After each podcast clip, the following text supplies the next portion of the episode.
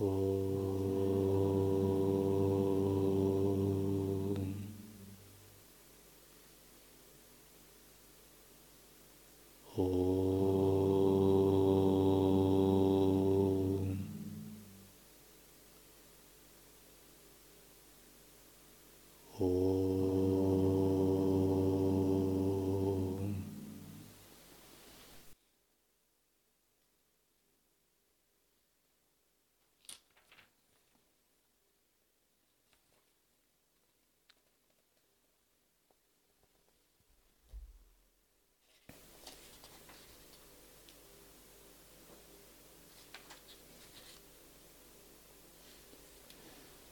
Текст «Кармические последствия».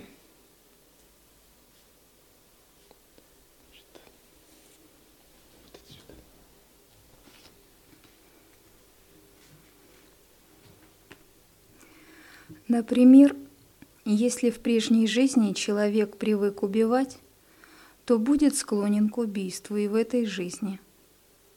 Если он привык брать чужое, то будет склонен к воровству – Поэтому некоторые люди с самого раннего детства убивают червей и мух, которые попадают им на глаза.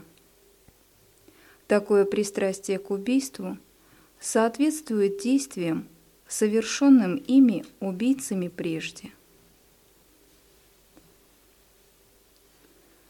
Вследствие те, кто занимается охотой и рыбной ловлей, будут переживать в Барда карму, где на них будут охотиться.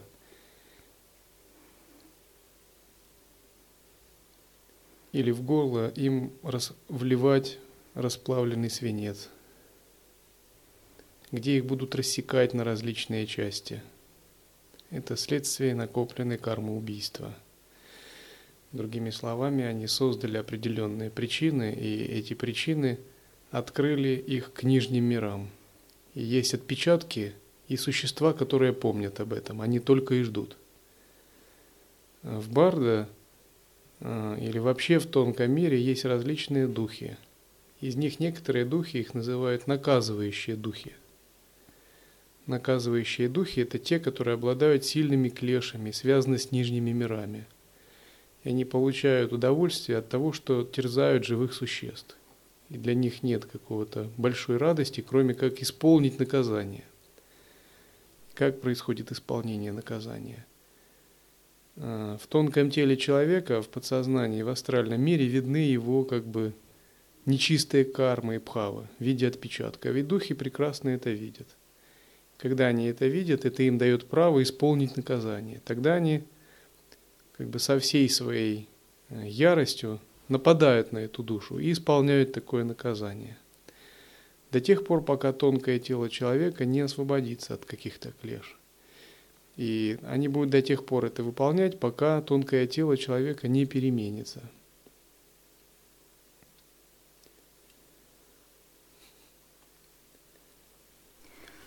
Вследствие влияния прежних действий все люди рождаются разными – Одни склонны убивать, другие воровать, а третьи совершенно не склонны к таким действиям, потому что им нравится совершать благие дела. Все подобные склонности являются остатками прежних карм или, другими словами, следствием, которое соответствует совершенным в прошлом действиям.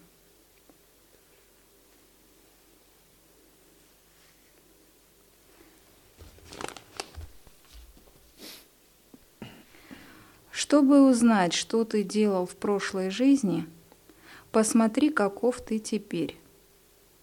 Чтобы узнать, где родишься в будущем, посмотри, что делаешь ныне.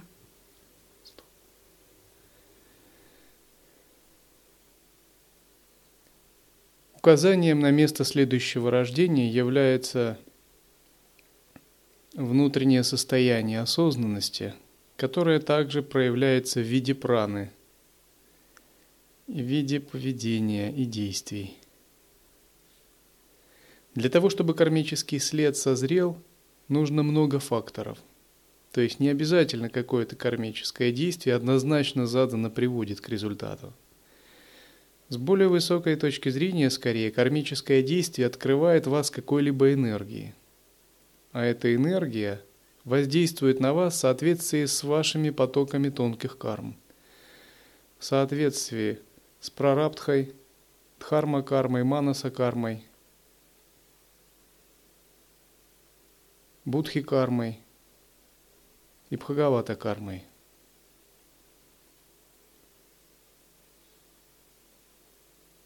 Для того, чтобы кармический результат созрел, нужно много факторов. Первый, к примеру, мотивация.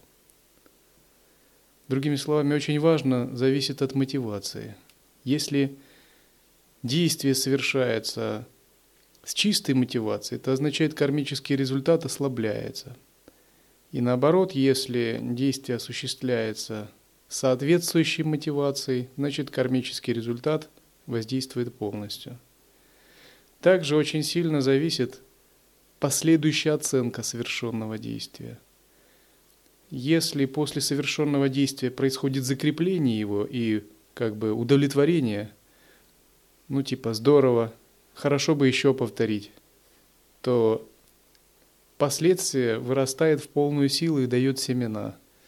Если происходит раскаяние, пересмотр, самосвобождение – а, и оценка как того, что недопустимо в следующий раз совершать, то такое действие очищается или полностью исчезает, или частично, в зависимости от той степени глубины раскаяния или пересмотра или переоценки. То есть удалось ли проникнуть на тот уровень самскары, из которого исходили действия. Раскаяние действенно не всегда. Если раскаиваешься поверхностно, формально, то как бы не удастся полностью ослабить. Самоосвобождение действенно не всегда, если ты не мастер самоосвобождения, если твои поступки уже не танец и не лила. Потому что тонкие самскары, такие как гнев, привязанность и прочее, находятся, могут глубоко в подсознании. Чтобы их самоосвободить, нужно также, практикуя раскаяние, переоценку, самоосвобождение – нужно также проникнуть на тот же уровень самскар. То есть, если самскары действуют с уровня э, сна со сновидениями, то ты примерно должен проникнуть в своем подсознании на уровень сна со сновидений, чтобы выполнить самоосвобождение и чтобы полностью стереть кармический результат. Поэтому часто есть такие наставления. Даже если мой ум безграничен как небо, мое поведение – так же тщательно и скрупулезно, как измельченная мука. Это означает, чтобы мы не думали о нашем самосвобождении, присутствии, и какова бы у нас ни была огромная божественная гордость, мы должны очень тщательно блюсти принципы поведения, сама и взаимоотношений и различные йогические принципы в повседневной жизни –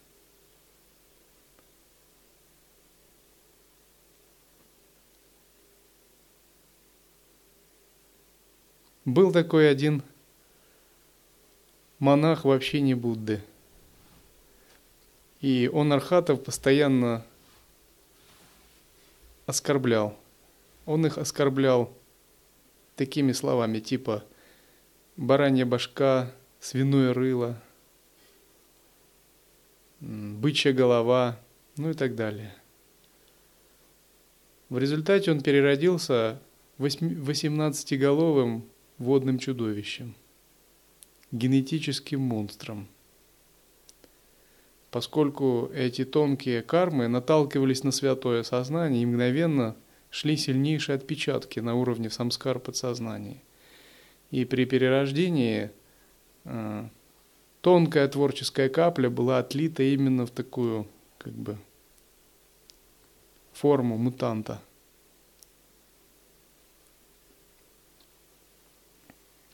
Поведение каждого существа соответствует его прежним действиям. Это верно и по отношению к животным. Соколы и волки любят убивать, а мыши воровать.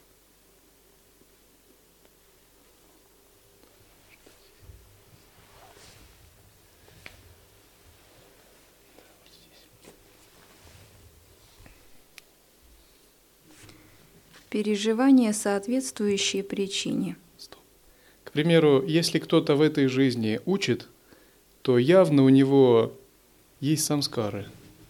Другими словами, это не просто так. Ну, другими словами, у него в тонком теле накоплены кармы учить. И он этим занимается, если он учит хорошо, значит он этим занимается уже не первую жизнь.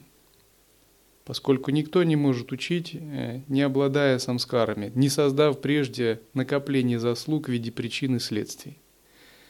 Если кто-то в этой жизни создает шедевры, и чакры в области рук у него открыты, это означает явно, он уже создал достаточное количество причин, чтобы призвать Вишвакармана в свое тело.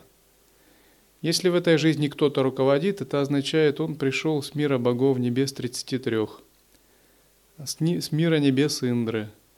И Пхава божества позволяет ему быть в ясности, направлять других. Это значит, у него есть карма Дева, взять ответственность, стать во главе мандалы, иметь ясность, быть мудрее других, чтобы направлять их.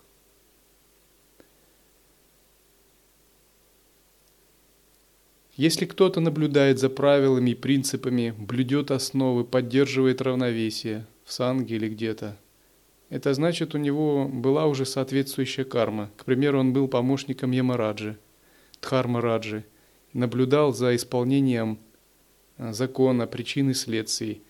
Или был кинаром, наблюдал за балансом равновесия во Вселенной – следил, чтобы живые существа соблюдали баланс, равновесие, не нарушали законы, приводящие к каким-то глобальным космическим экологическим катастрофам. У него была дхарма видеть, иметь ясность в поддержании равновесия. Если кто-либо ведет себя скверно, оскорбительно, бестактно. Это означает, у него были созданы в прошлом причины. То есть он был лихим человеком, разбойником, э, брахмаракшасом, асуром, который никогда не мог понять других людей, да и то не думал даже, как их понять вообще. И всегда считал свои какие-то качества более важными, чем другими, и привык действовать, бросая вызов. А если не получается бросить вызов, то надо ударить это явно такие не самосвобожденные самскары, которые указывают на прошлые жизни. Если их в этой жизни не удастся самоосвободить, то это будет также и продолжаться в следующих воплощениях. Вообще, ваша практика созерцания, она становится по-настоящему действенной, когда вы освобождаетесь от самскар – Другими словами, это показатель вашей практики, когда вы можете усмирять клеши. Говорят так, если созерцание не приводит к усмирению клеш, то грош цена такому созерцанию. Другими словами, созерцание – это именно э, усмирение клеш – это именно критерий или показатель того, что ваше созерцание правильное – это не так, что клеши остаются, вы думаете, я в присутствии, ничего страшного. Мои, мои клеши стали мудростью. Когда клеши становятся мудростью, они перестают быть клешами. Они просто полностью сублимируются в чистое видение. И истинное созерцание заключается в том, неважно, применяешь ли ты методы сутры, а, применяешь ли ты эти методы трансформации тантры – или применяешь ты метод оставить все как есть и самоосвобождение, тем не менее клеши неизбежно должны подвергнуться трансформации. То есть они неизбежно должны быть усмирены и введены в мандалу созерцания. И если человек поддается раздражительностью, гневу, такой некорректной речи, унынию, тоске, ну, каким-то негативным состоянием. Это указывает на то, что по-настоящему его практика не работает. Другими словами, что у него конкретные пробелы, то есть у него большие э, духовные трудности в созерцании именно. У него какой-то момент очень серьезно упущен, не, прояс, не прояснен. Медитация не воссоединена с жизнью или даже не достигнут даже начальный, то есть первый уровень созерцания. Поскольку когда какие-то самскары или клеши ставят его в какую-то патовую или жесткую ситуацию, возбужденная прана и самскары, которая инициирует эту возбужденную прану, напрочь сбивают его присутствие, и все санкальпы все теряются. Если такое происходит, такой йогин должен вновь и вновь а, изучать тексты, слушать лекции, обращаться к учителю с просьбой прояснить принцип созерцания, принцип самоосвобождения, общаться с монахами, которыми им овладели, и вновь и вновь работать с этим до тех пор, пока ему не удастся все-таки а, подчинить клеши.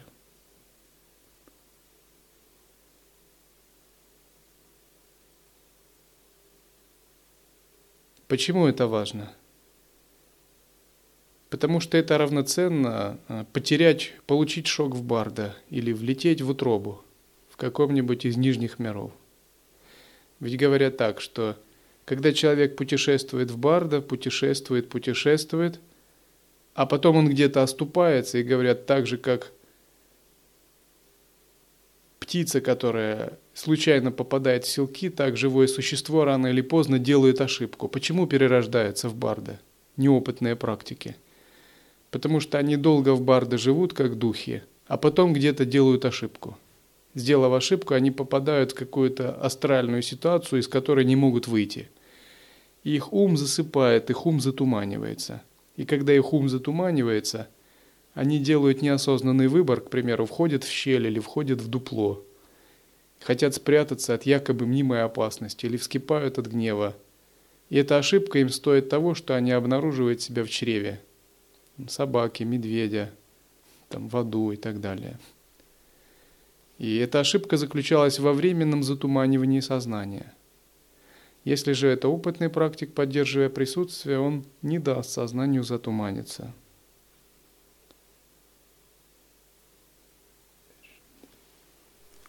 Переживание, соответствующее причине.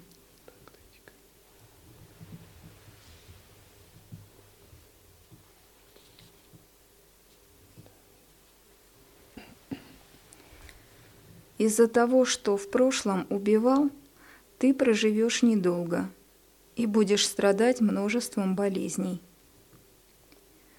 Некоторые младенцы умирают, едва родившись, это следствие их прежних грехов.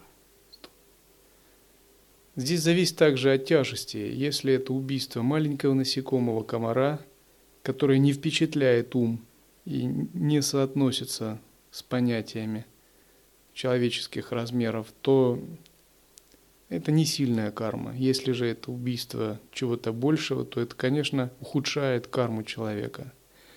И напротив, считается, если ты хочешь увеличить продолжительность жизни э, или исцелиться, то в различных текстах аюрведы или в тантрах рекомендуется раздавать пищу животным, спасать животных, птиц, рыб, закланных на убийство, и отпускать их по количеству лет, к примеру, спасти столько птиц или столько рыб, по количеству Э, своих лет. Фактически вся жизнь практикующего должна быть накоплением заслуги, то есть позитивным не только мышлением, но и позитивным действием. К примеру, когда вы занимаетесь служением в монастыре, очень важно осознавать этот принцип. Следует думать, я не работаю, а я делаю подношения, я делаю пожертвования, накапливаю заслуги перед святыми, перед ситхами – перед Дхармой. Чем больше таких заслуг в относительном мире накапливается, тем быстрее происходит ваш духовный рост, потому что вы связываетесь с более высокими тонкими энергиями. Особенно благоприятна заслуга в отношении святых, разумеется, если поддерживается правильная самая –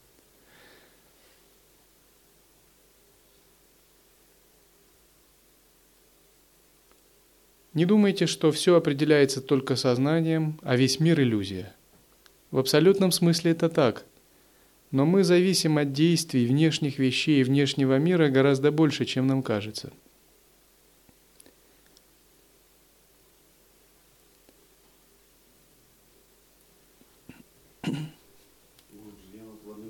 прочитал, не помню какой.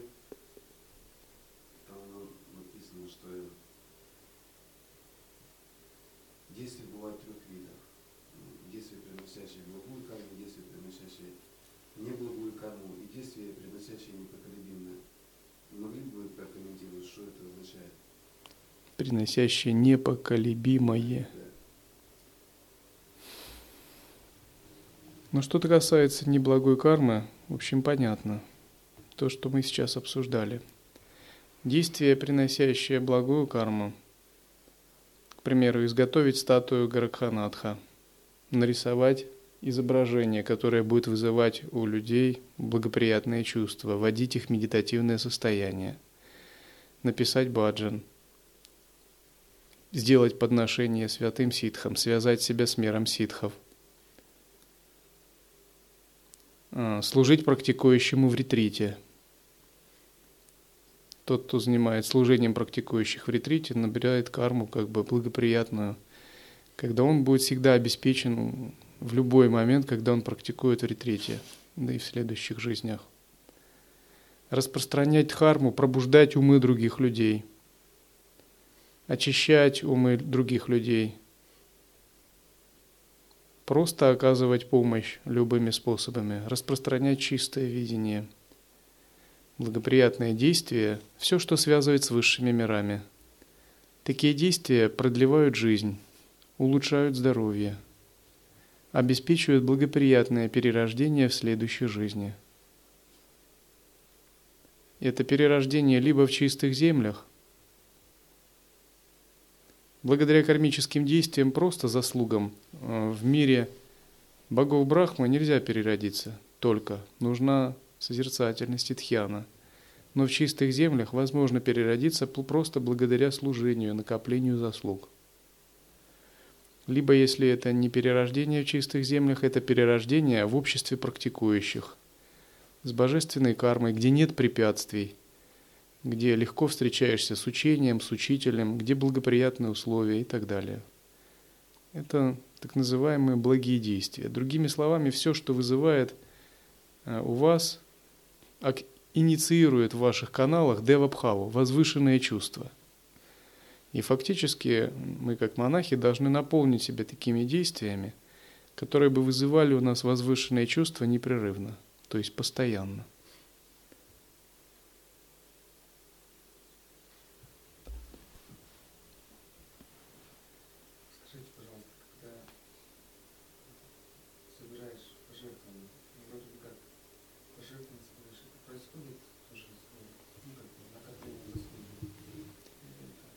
Да, происходит. Потому что вы эти пожертвования... Но если вы, собрав пожертвования, покупаете себе торт, как бы, и даже не, не поднеся его вообще, а, съедаете его еще в одиночку, карма голодных духов к тому же еще бессознательно. Если же вы приносите пожертвования управляющему, управляющий это распределяет, и эти пожертвования вливаются, и, к примеру, покупается, заказывается статуя святого, или строится храм, или зал, где много будет мирян практиковать в ретрите. Это накопление заслуги.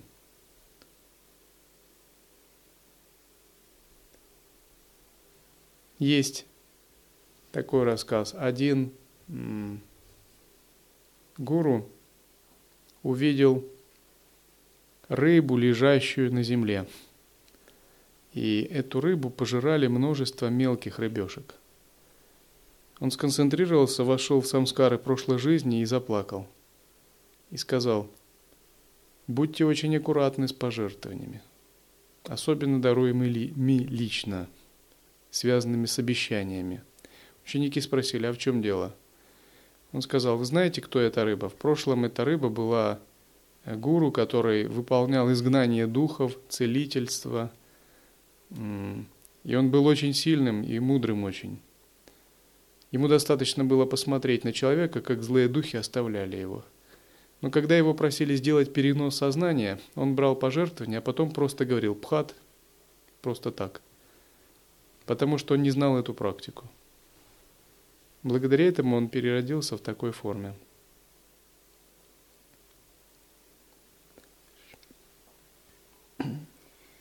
Есть люди, которые с самого детства и до старости страдают от многочисленных недугов. Это объясняется созреванием действий, совершенных ими в прошлом, когда они лишали жизни или мучили живых существ.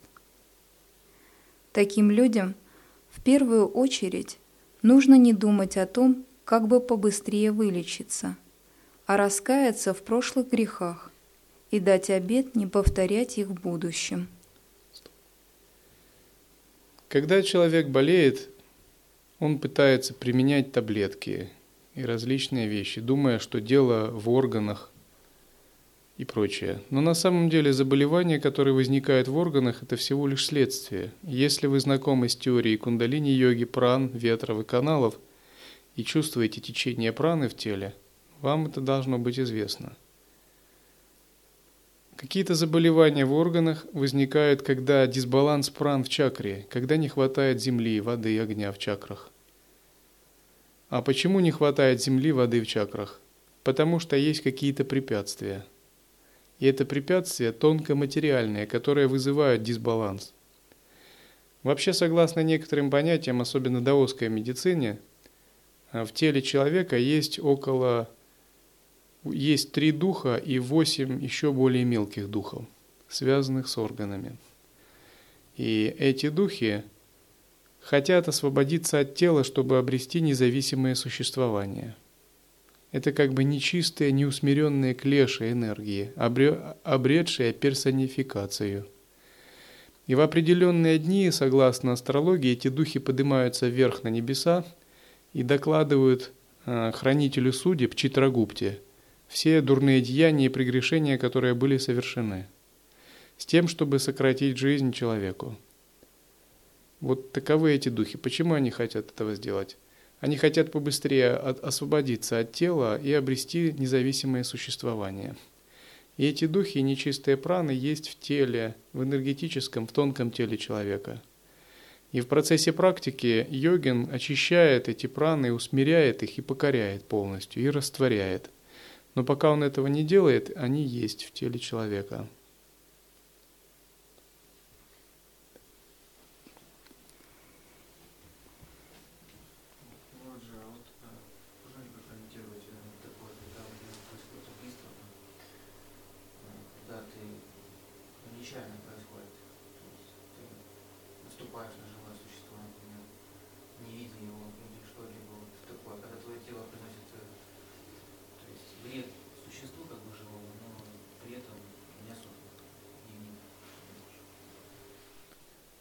Но если это живое существо небольшое, и ментальный отпечаток незначительный, и мотивация невелика, то есть нет мотивации какой-то скверной, есть также элемент самосвобождения или раскаяния, то здесь принцип кармы минимальный. Тем не менее, надо быть всегда внимательным.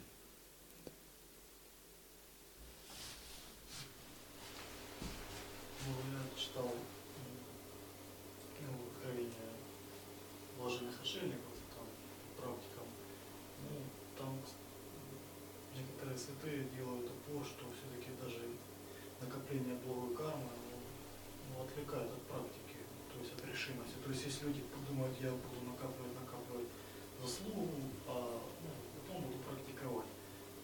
То есть ну, не то, что они говорят, даже благая карма ну, может принести вред накопление благой кармы. В плане, что если ты будешь так откладывать практику, переродиться в следующей жизни, у тебя будет все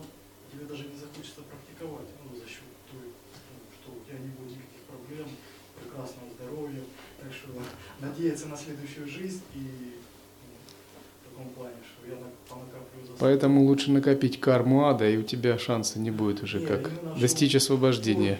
Потому что ты знаешь, что тебе светит, если не достигнешь, да? На самом деле здесь говорится, говорилось в другом контексте.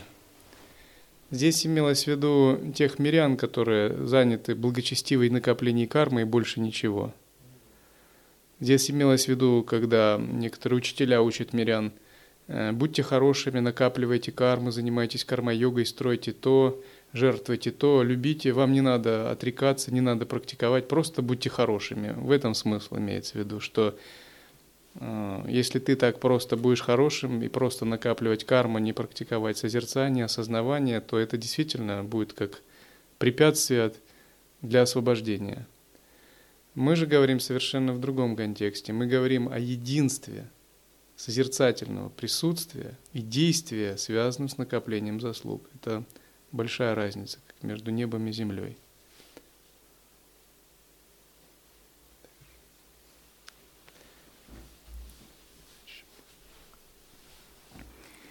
Качестве противоядия от дурной кармы необходимо стараться накапливать заслуги, избегать неблагих поступков и так далее. Из-за того, что в прошлом брал чужое – ты будешь страдать от бедности. Даже если у тебя заведется небольшой достаток, тебя или ограбят, или обворуют, или твое имущество достанется врагу иным способом. Поэтому тем, у кого ничего нет, нужно не прилагать огромных усилий, чтобы разбогатеть, а стремиться приобрести хоть искорку благих заслуг. Обычно у мирских людей считается, что чтобы разбогатеть, надо упорно работать. Тем не менее, многие из них упорно работают, но им это не удается. Я говорил одному человеку, посмотри, ты работал всю жизнь. Что ты имеешь? Ты не имеешь ничего. Может, что-то не так, может, тебе лучше изменить философию. Он всю жизнь думал, что надо работать. Я ему все время говорил, надо менять сознание. Он говорил, да что это такое? Я сказал, посмотри, твоя философия не работает. Попробуй хотя бы в качестве эксперимента. Надо породить другую пхаву.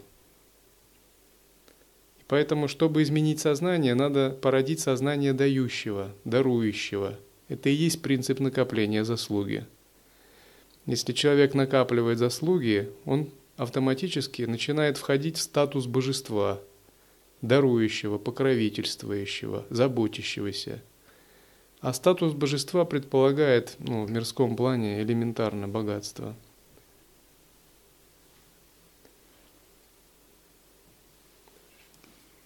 Если в прошлом ты не проявлял щедрости, что обеспечивало тебе богатство в этой жизни – то теперь тебе не помогут никакие старания.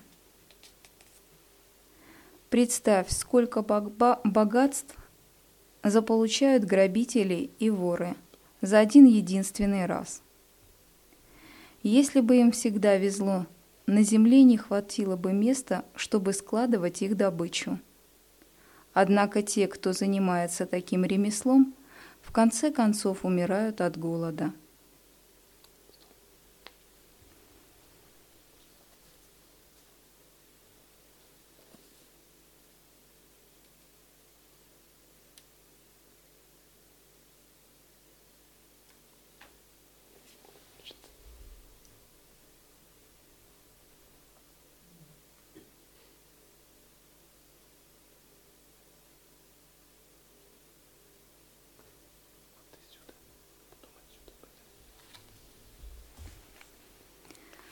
В нашем мире кармических действий все, что делаешь в молодости, большей частью скажется впоследствии в той же жизни, а при особых обстоятельствах последствия могут наступить и немедленно. Так что если ты надеешься разбогатеть, занимаешься нечестной торговлей, воруешь и тому подобное, значит, поступаешь наперекор своим желаниям. Ты не выберешься из мира предов, многие кальпы. И в этой жизни ты тоже успеешь испытать последствия своих неблагих действий. Ты будешь становиться все беднее и несчастливее. Даже если у тебя останутся кое-какие средства, ты не сможешь ими наслаждаться. Чем больше ты приобретаешь, тем острее ощущаешь свою бедность и нужду. а виной тому твоя жадность. Твое богатство становится причиной дальнейших неблагих действий. Другими словами, причиной здесь является ум, который все больше и больше сжимается в результате таких действий. Он замыкается на себя, в результате полностью отсоединяется от Всевышнего Источника. Ты станешь похож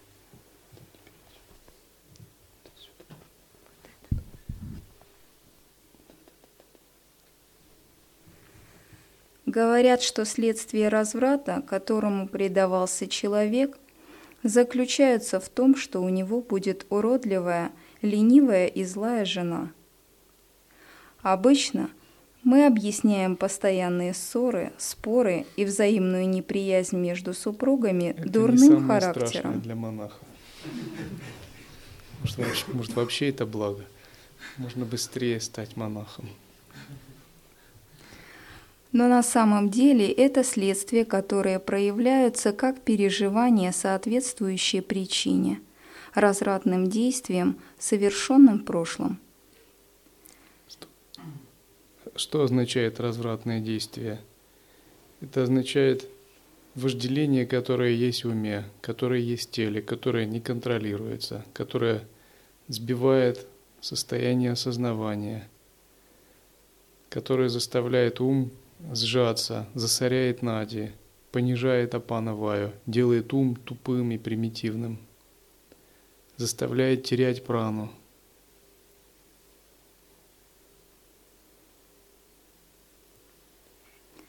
Вместо того, чтобы ненавидеть друг друга, супругам нужно осознать, что созрела их дурная карма, и быть терпимыми.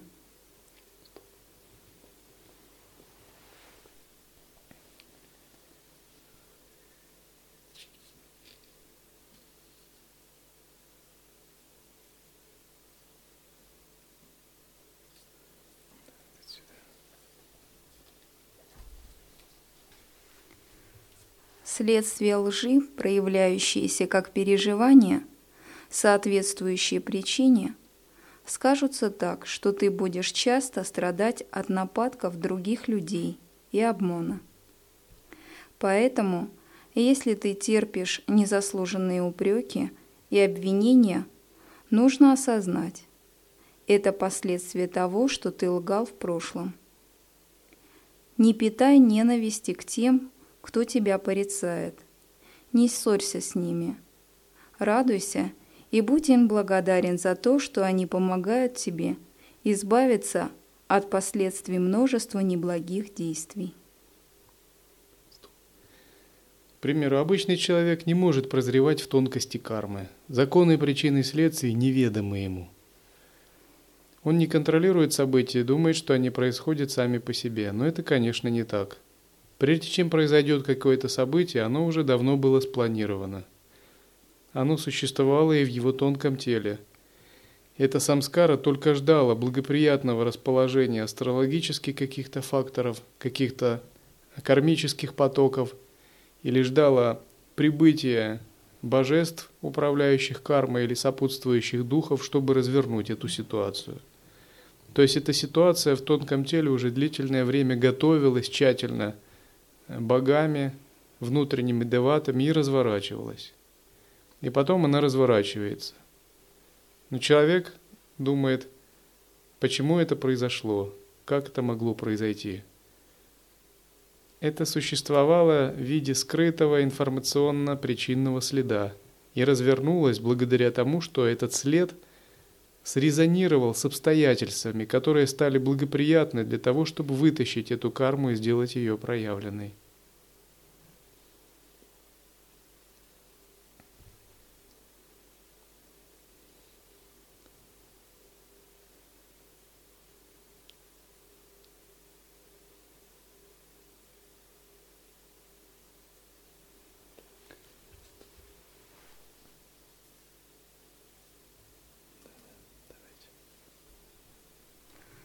Враг, платящий злом за добро, помогает тебе в практике. Его заслуженные упреки действуют как кнут, направляющий тебя к добродетели. Враг Когда вы слышите что-либо негативное, если вы сможете применять чистое видение, вы освобождаете самскары. Если вы применяете самосвобождающее осознавание, присутствие, самскары освобождаются.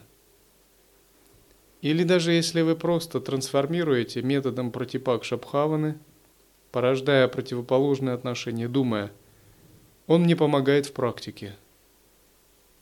На самом деле он мой большой друг. Кто, как не он бы, тренировал меня таким способом. Тогда у вас есть шанс, что вы можете быстро отмыть свои кармические следы. Если же вы не применяете ни обнаженного осознавания, ни чистого видения, ни видения всего как лилы, не благодарите его, думая, что он вам помогает в практике, а всерьез покупаетесь на ситуацию, конечно, это самый худший вариант. То есть карма, вы ее в ее лапах по полной схеме.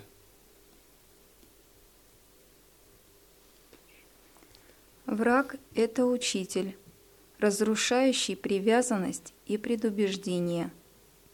Пойми, он так добр к тебе, что ты пред ним в неоплаченном долгу. Здесь говорится, враг, недруг, недоброжелатель – это лучший гуру, который важными, гневными способами разрушает твои иллюзии – как не быть ему благодарным? Может быть, из-за этого ты еще вынужден был пару раз перерождаться. А вот он, жертвуя собой, берет на себя твою дурную карму. Лишь бы ты сумел от этого освободиться. Следствие клеветы заключается не только в том, что между твоими последователями или слугами не будет согласия – но и в том, что они станут бунтовать против тебя. Например, если ты глава монастыря, не будут ладить между собой твои монахи. Если ты чиновник, твои помощники. Если ты домохозяин, твои слуги. Сколько бы ты их ни увещевал, они не станут слушаться и повиноваться.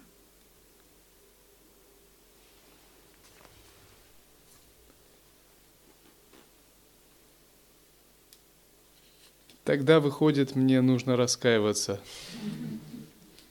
в таких случаях.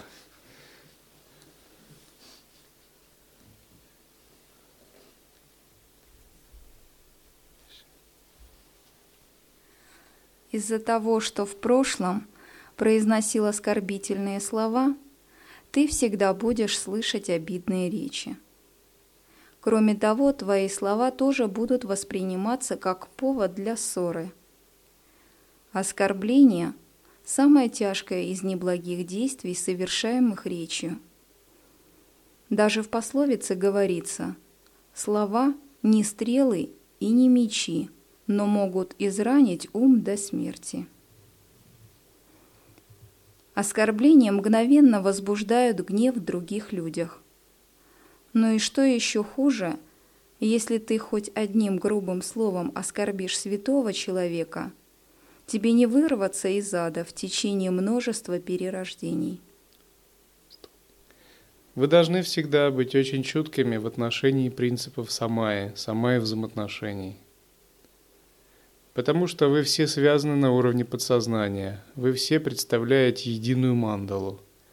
И в мирах богов принцип самая является главенствующим. Там живут не из-за того, что прописаны все в одном районе – или что имеют гражданство в одной стране, не из-за того, что принадлежат какой-то политической партии или что есть общие интересы, а живут из-за того, что есть общая волна сознания, то есть принцип самая, духовная связь.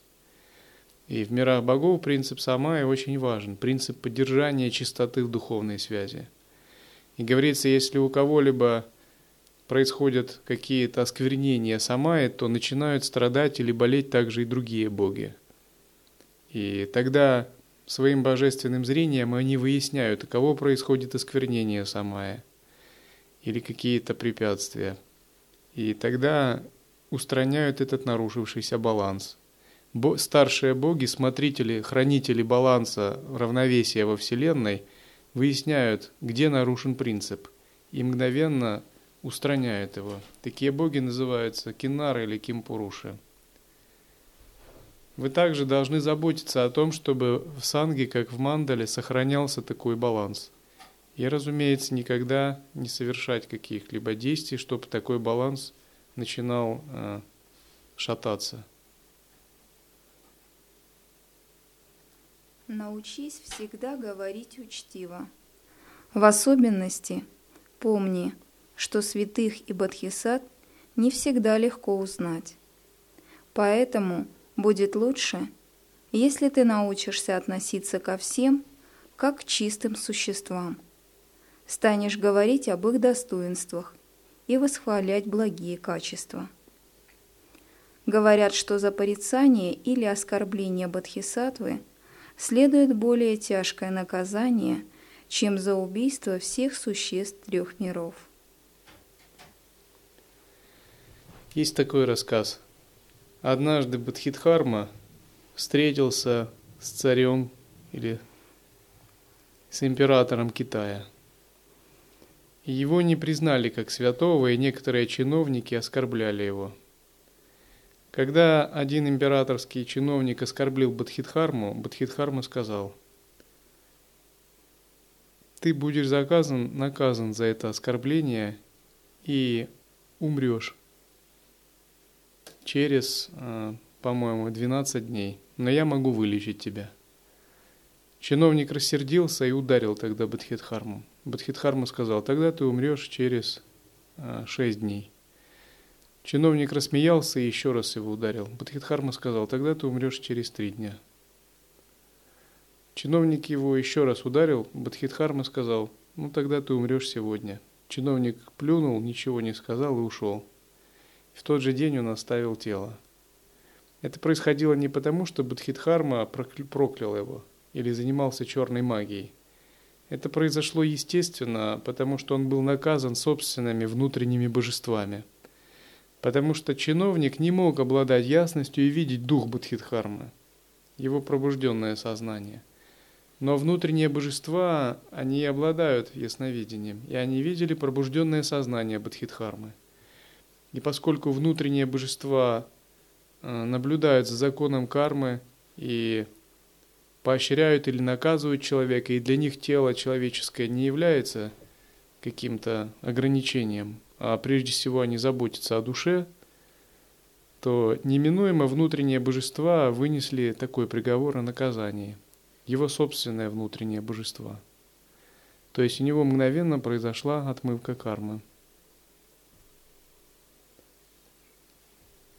Следствие пустословия сказывается не только в том, что твои слова не будут обладать никаким весом, но и в том, что ты лишишься решимости и уверенности в себе.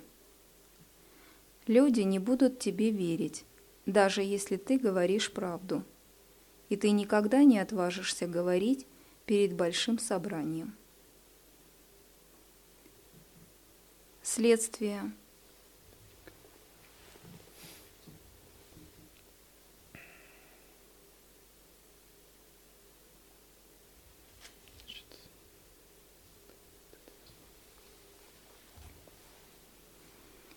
следствие, созревающие в виде внешних условий. Вследствие совершения убийства ты переродишься в безотрадном, мрачном краю, полном опасных для жизни ущелий и пропастей. Вследствие присвоения чужого ты родишься в краю, где поля постоянно страдают от мороза и града, сады не плодоносят и царит голод.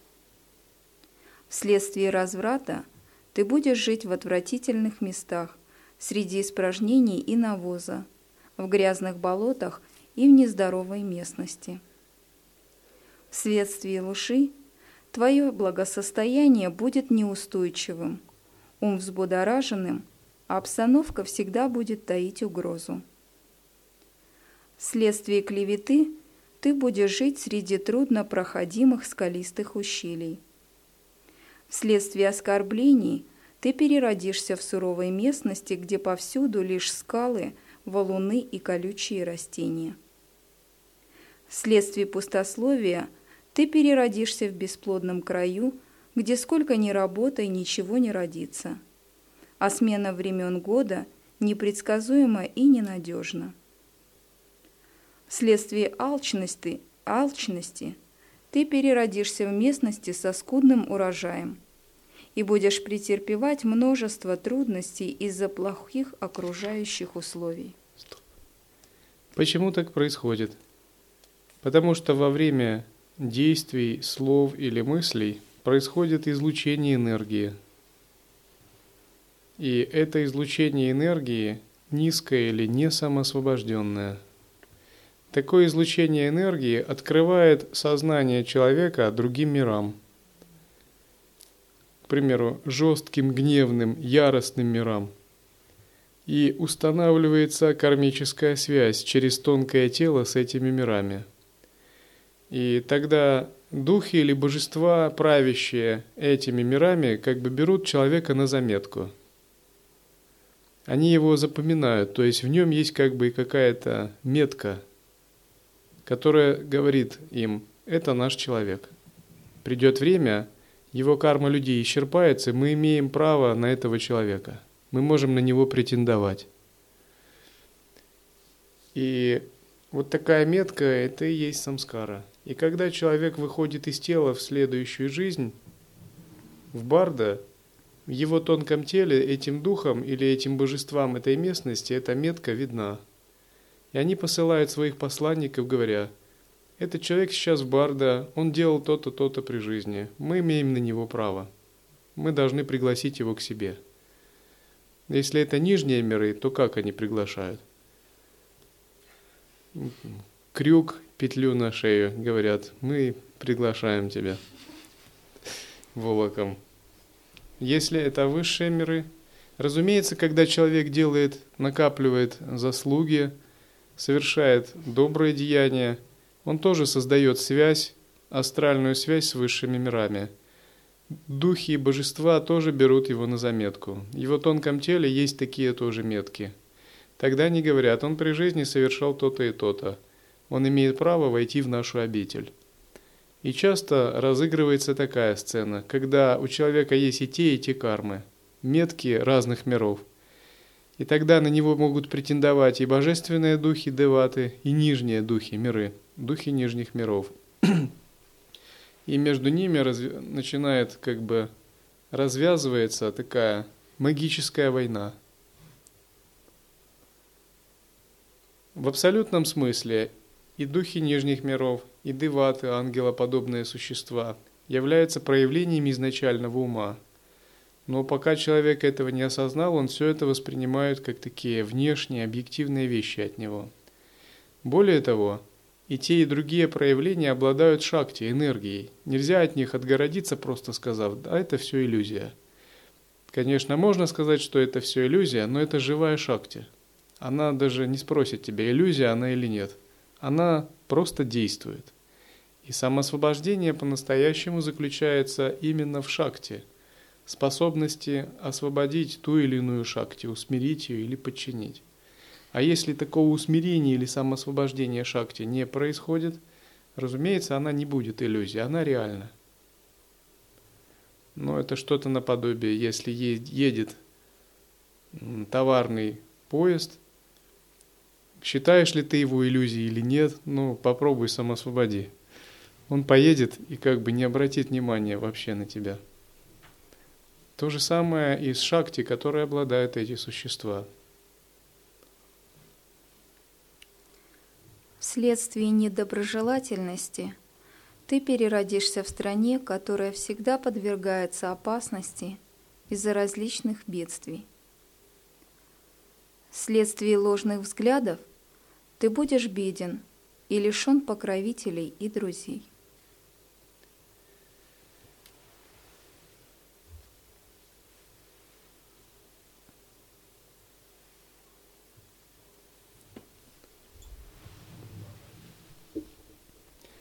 И если вы практикуете осознавание и не понимаете принципа закона кармы, то вас можно назвать нигилистом.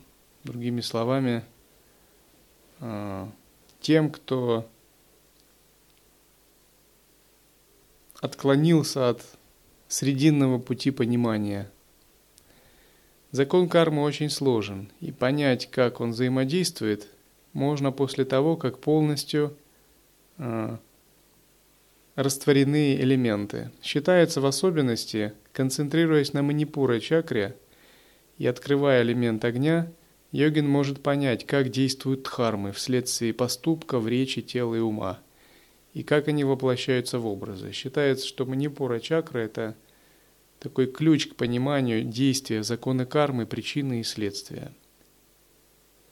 Чем выше наш уровень осознанности, тем более мы независимы от закона кармы. Чем глубже наше чистое видение и развит единый вкус, тем более мы свободны от него. Чем глубже наше присутствие –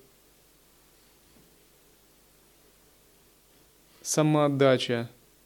Чем больше мы отождествляем себя с Абсолютом, тем менее закон кармы действует. Тем не менее, пока мы полностью не растворили татвы, закон кармы оказывает влияние. Как происходит освобождение от кармы? Сначала освобождается ум, сознание. Другими словами, если вы мастерский созерцатель, то вы хотя бы на уровне сознания можете быть свободным от закона кармы. Другими словами, у вас не возникает уже ни смятения, ни горести, ни замешательства, ни уныния, ни чувства вины. Хотя бы на уровне ума вы можете сказать, то или другое это следствие омраченных состояний, а в высшем состоянии все абсолютно чисто и совершенно. Или вы можете ничего не говорить, а просто находиться во внемысленном, в парадоксальном, в пространственном, пребывая в чистоте и совершенстве – и тогда ваш ум не сжимается, несмотря на какие последствия кармы. Это низший или начальный уровень самоосвобождения. Тем не менее, даже если вы можете освобождать ум, и ваша душа не страдает, есть праны, которые невозможно освобождать, и праны подвергаются воздействию. Допустим, такой человек может попасть в нижний мир, но он будет поддерживать осознанность. Тем не менее, он будет испытывать все ограничения этого нижнего мира и ничего не поделает с ним. То есть его потенциал просветления будет жестко ограничен. Максимум, что он может себе сделать, это просто не страдать в душе, относиться к этому таким с философским спокойствием, просто помнить себя. Другими словами, он будет понимать, что ничего поделать нельзя, это карма, и будет как бы ну, благодарить какие-то события, которые с ним случаются. Более высокий уровень самоосвобождения – это способность контроля праны. Когда можно усмирять прану и контролировать элементы. Тогда касающаяся карма не способна на уровне праны повлиять на такого существа. На этом уровне человек может усмирять духов, менять сновидения – если возникают препятствия, силой присутствия их рассеивать. Если совместились аспекты планет, возникает нехорошая астрологическая ситуация, и идут нечистые самскары, приводящие к болезням или страданиям, войдя в самадхи или находясь в присутствии, он может их вытеснить. Это означает, что на уровне праны силой сознания он может самоосвобождать самскары – Наконец, наивысший уровень свободы от кармы заключается в освобождении материальных элементов. Это означает по-настоящему трансформировать пять элементов и их полностью контролировать, вплоть до перехода тела в радужное. Это наивысший уровень, где карма не может коснуться даже в самой малой степени, где больше не существует ничего, кроме чистого видения.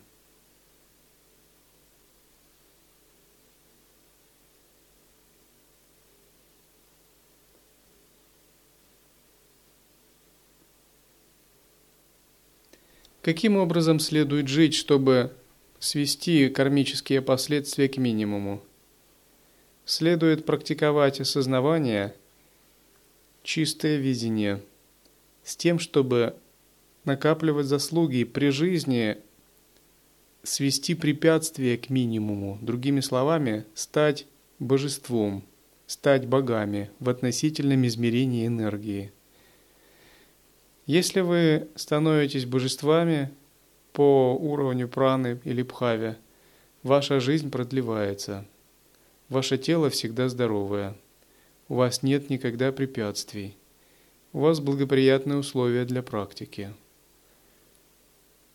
остаточные кармы на вас не действуют. Вы удачливы в практике. Другими словами, обрести карму божества – это означает стать исключительно удачливым практиком. Такой исключительно удачливый практик называют его дивья – божественный. Те, которые достигают в этой жизни. Если же йогин не обладает качествами дивья, а обладает качествами, к примеру, пашу, он сталкивается с большим количеством трудностей и препятствий в практике. Даже имея передачи или условия практики, ему приходится очень жестко сражаться со своей кармой, которая то и дело приходит вновь и вновь в виде мирских желаний, нечистых сновидений, заболеваний, каких-то нестабильных ситуаций. Если такое происходит, здесь нет другого выхода, как работать с усилением чистого видения – девабхаваны, то есть превращать себя в божество.